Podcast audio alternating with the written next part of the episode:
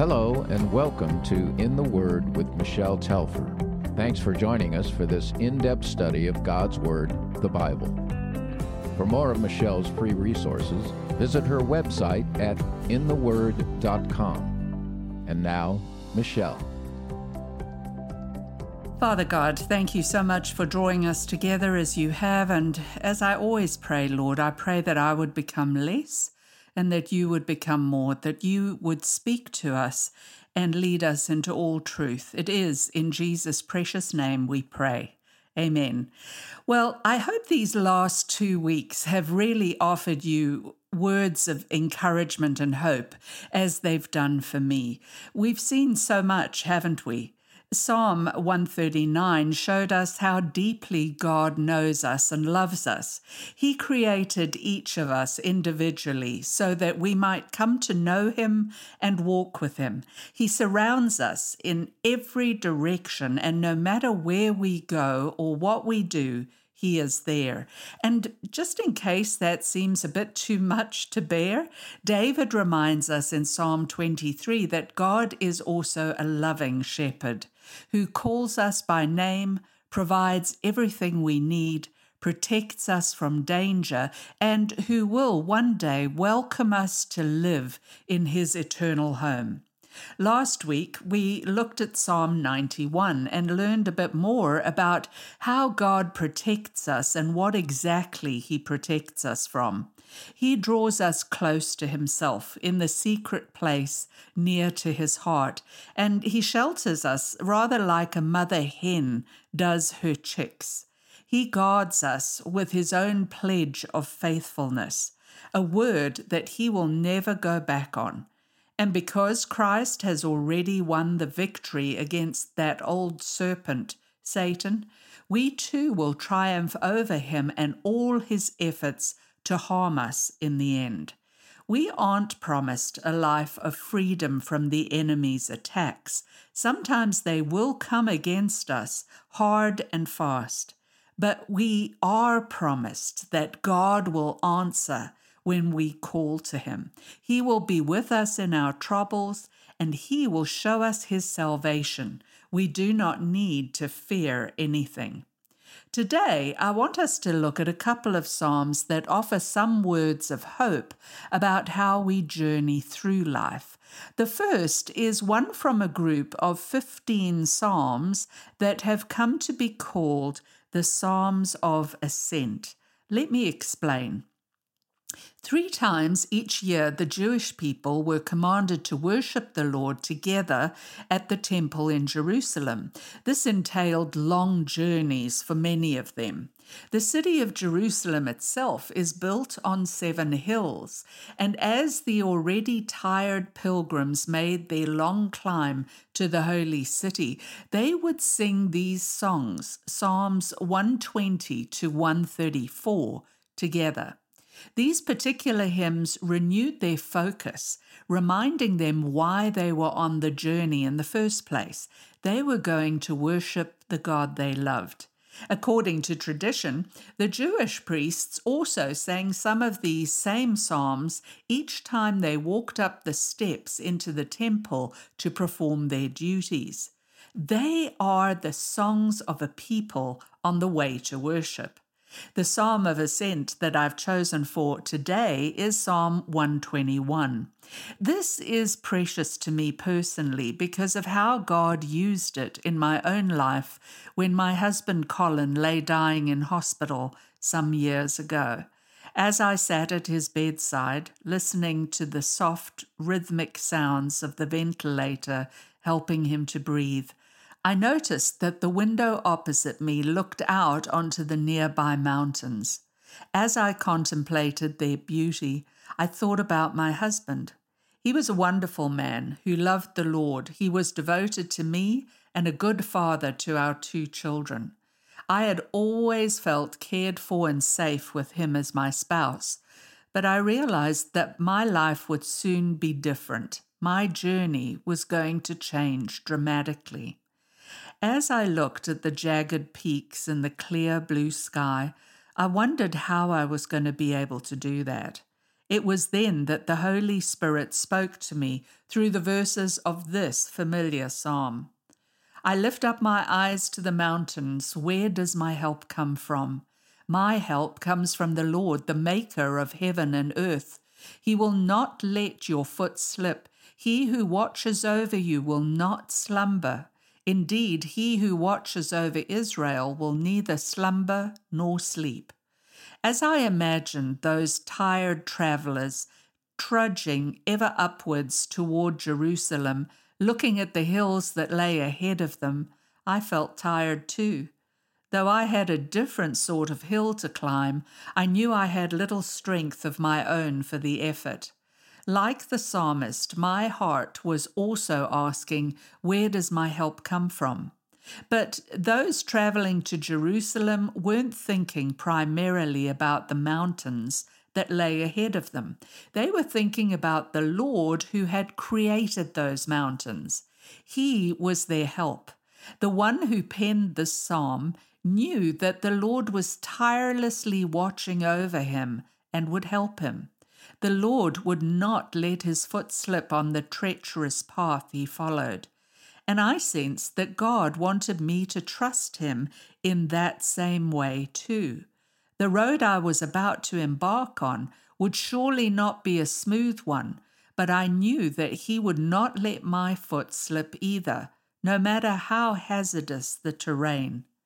Sadly, I think that our human tendency in times of trial is often to look for help in all the wrong places we try to solve our problems ourselves, depending on our own strength. When that fails, we turn to the wisdom of the world, trusting in what man can do, rather than looking to the Lord as our helper. Now, don't get me wrong, God does use people to accomplish his purposes, but no matter who or what he uses, we need to remember that our help actually comes from him. In verse 4, the psalmist does something that is really very helpful for all of us to do whenever we face times of trial. He looks back to remember God's faithfulness to his people in the past and what that means for the present and the future. So he says in verse 4 Indeed, he who watches over Israel will neither slumber nor sleep. Israel had been attacked continually over the centuries. They were constantly under threat from their enemies, who were unrelenting. But the psalmist recalls that God had never fallen asleep on the job, so to speak. He had faithfully watched over his people. In the same way, you and I have an unrelenting enemy who prowls around like a lion waiting to devour us. But this same God is always watching over us, too. Listen to how the psalmist describes God's oversight. He says in verse 5 The Lord watches over you. The Lord is your shade at your right hand. The sun will not harm you by day, nor the moon by night. The Lord will keep you from all harm. He will watch over your life. The Lord will watch over your coming and going, both now and forevermore. Look at how personal this is. God concerns himself with what his people are going through. He's not distant, no, he's present. And the same is true for you and me today. And note how complete his care is. No matter what we're called on to face, day or night, the Lord stands over us as a protective shield. Now, I understand that it may not feel like that to you right now, but you have no way of knowing the unseen things that God is protecting you from even now. I think it's only when we stand before Him in heaven that all that will be fully known. Through every trial and storm, he is our shelter and our refuge, and He promises to keep those who look to Him from all harm. Sitting in that sterile hospital room that afternoon, I felt God's reassurance that He would watch over my life, and that no matter where I went or what I did, He would watch over my coming and my going both now and forevermore. I would not have to journey alone. It's been almost five years since I looked out that window and heard God's voice to me in that psalm, and I want to tell you that His promises have all proven to be true. Though I've had to face some difficult twists in my journey as a widow, in all that I've faced, the Lord has not let my foot slip. He has not only watched over me, He has guided me, at times giving me wisdom beyond my own. Now, that's not to say I've made no mistakes along the way, nor that things have always gone smoothly. There have indeed been challenges, but I know more deeply now than ever before that my help comes from the Lord. My eyes are fixed on Him, and He has been faithful. And I know that He will be faithful to you too if you would but look to Him for help. When you lose a loved one, you don't just have to face the loss of the person, there are secondary losses as well. My husband had taken care of so many other things our finances, our household repairs, to name just a few. As I faced the mounting stress of feeling responsible for everything myself over the weeks and months that followed, there were many times that I felt I just wanted to run away from the circumstances that I had to face. In fact, I remember frequently repeating a phrase to the Lord from another psalm, Psalm 55, verses 6 to 8, which perfectly described how I felt. I said, O Lord, that I had the wings of a dove. I would fly away to be at rest. I would flee far away and stay in the desert. I would hurry to my place of shelter, far from the tempest and storm. I just wanted to fly away, to escape my responsibilities and my feeling of loss. I so desperately wanted to find my place of shelter, far from the tempest and storm. It was then that the Lord spoke to me through the second psalm I want us to consider today, Psalm 84. It begins, how lovely is your dwelling place, Lord Almighty! My soul yearns, even faints, for the courts of the Lord. My heart and my flesh cry out for the living God. The Bible tells us that Psalm 84 was composed by one of the sons of Korah. These men were descendants of one of Moses' relatives, and they were responsible for leading God's people in worship at the temple. See how the composer's soul longed for God's house? Everything within him, his heart and his flesh, cried out for the living God. Oh, that we would desire God in just the same way. But it was the next verses that really became significant to me. Verse 3 Even the sparrow has found a home, and a swallow a nest for herself, where she may have her young a place near your altar. Lord Almighty, my King and my God, blessed are those who dwell in your house. They are ever praising you. It was as if the Lord was speaking to the frightened bird within me, the one that was so desperate to find a special place of shelter, protected from the storm. God was encouraging me to find my place of safety, the place of refuge for my family, right by his altar. For those who dwell there praise him forever and are blessed. But even as we rest there in his presence, life must be lived. So in verse 5, the psalmist mentions a blessing that sustains us as we journey. Blessed are those whose strength is in you, whose hearts are set on pilgrimage. As they pass through the valley of Baca, they will make it a place of springs. The autumn rains also cover it with pools. They go from strength to strength till each appears before God in Zion.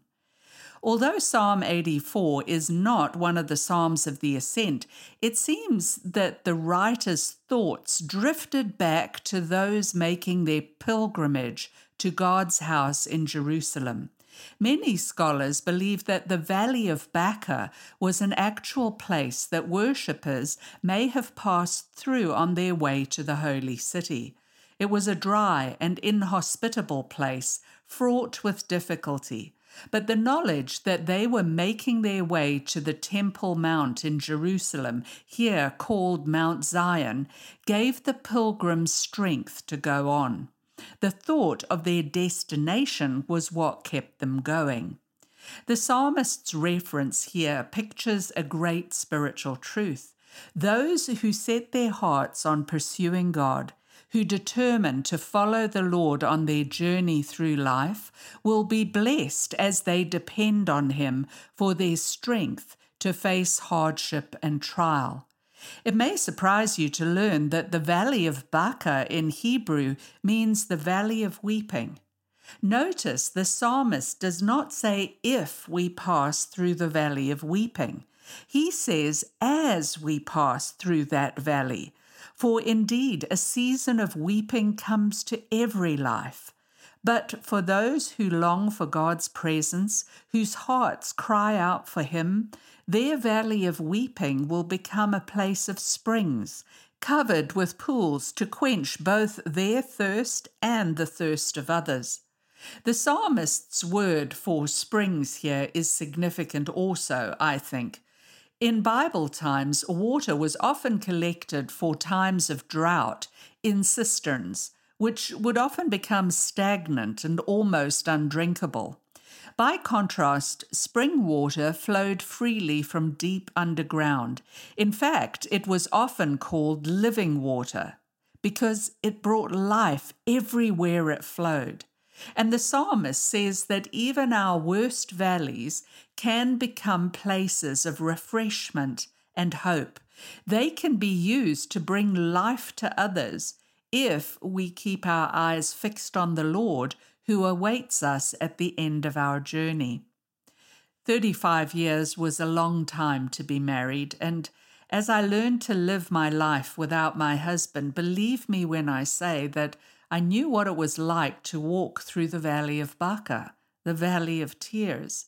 And yet, quite remarkably, I discovered that somehow my valley of loss gave me a greater ability to minister to others than ever before. It seemed as if people sensed that I could understand their own hurts and disappointments in a deeper way. And so they began to share more openly with me than others had before my loss.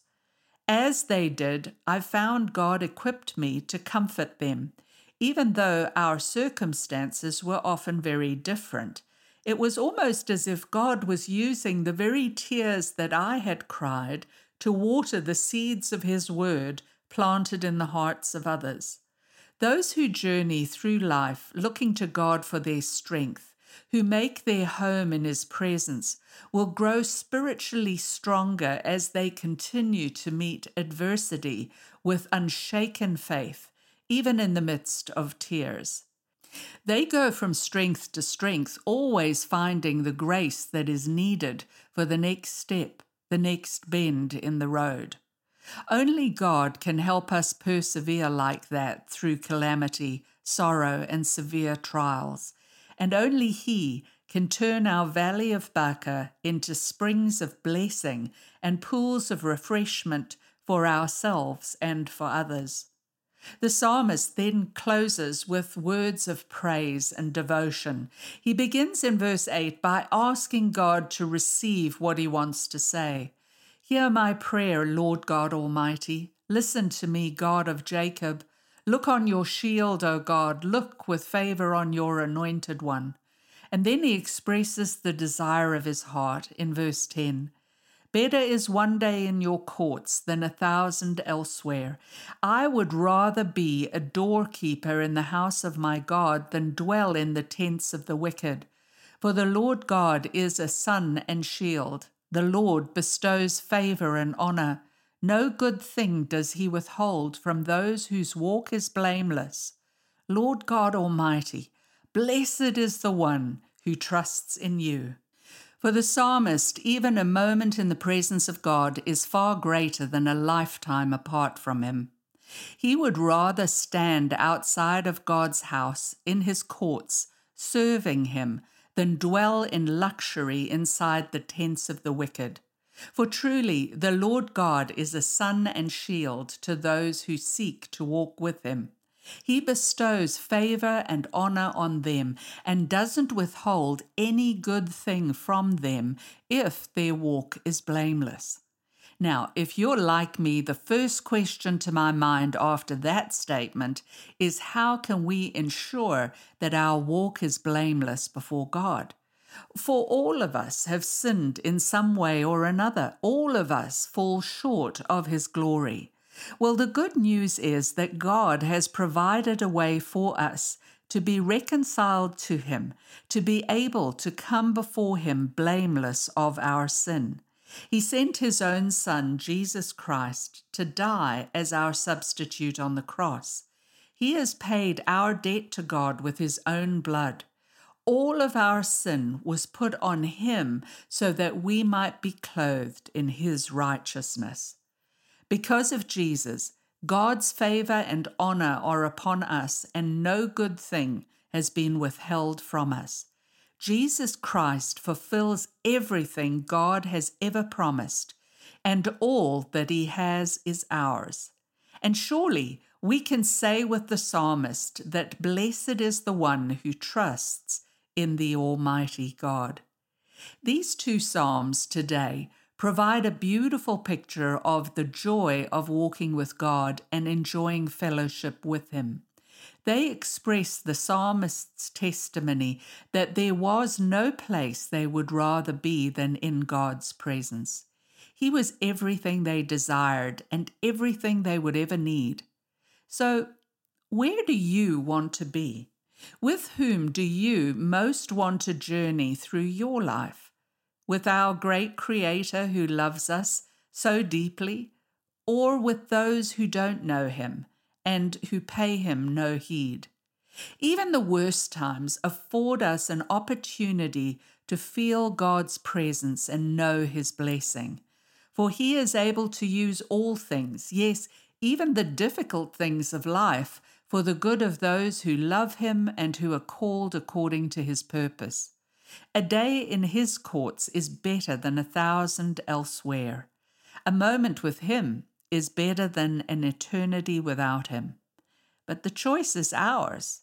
By entrusting ourselves into His care, we can journey with Him now and live with Him for evermore at journey's end. And my prayer is that we will. Let's pray. Father God, we want to thank you so much for Jesus Christ, who you sent to die as our substitute on the cross. Thank you that He has paid our debt with His own blood. All of our sin was put on Him so that we might be clothed in His righteousness. Thank you, Lord God, that we may stand before you with a blameless walk because of Him, because of Jesus. And Lord, we thank you that He fulfills everything you have ever promised and that all He has is ours. And as your word says, blessed is the one who trusts in the Almighty God. Lord, we know that in this journey with you, we may face mountains of trial. We may face valleys of tears, but you promise to be with us through it all, that you will guide and strengthen us. You will not allow our foot to slip, and you will turn those valleys into places of great joy places of springs, bringing life and comfort to others. Lord, I pray that my own testimony would be used by you today to encourage the hearts of those who are hurting, and that we would all see that even the worst of times can be used for great good in your kingdom. It is in Jesus' precious name we pray. Thank you, Father. Thank you. Amen.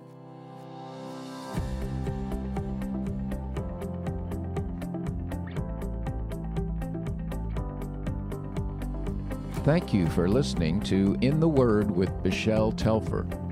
Join us next week as we continue our study from God's Word, the Bible. Michelle's messages are also available on all major podcast platforms and on her website at intheword.com.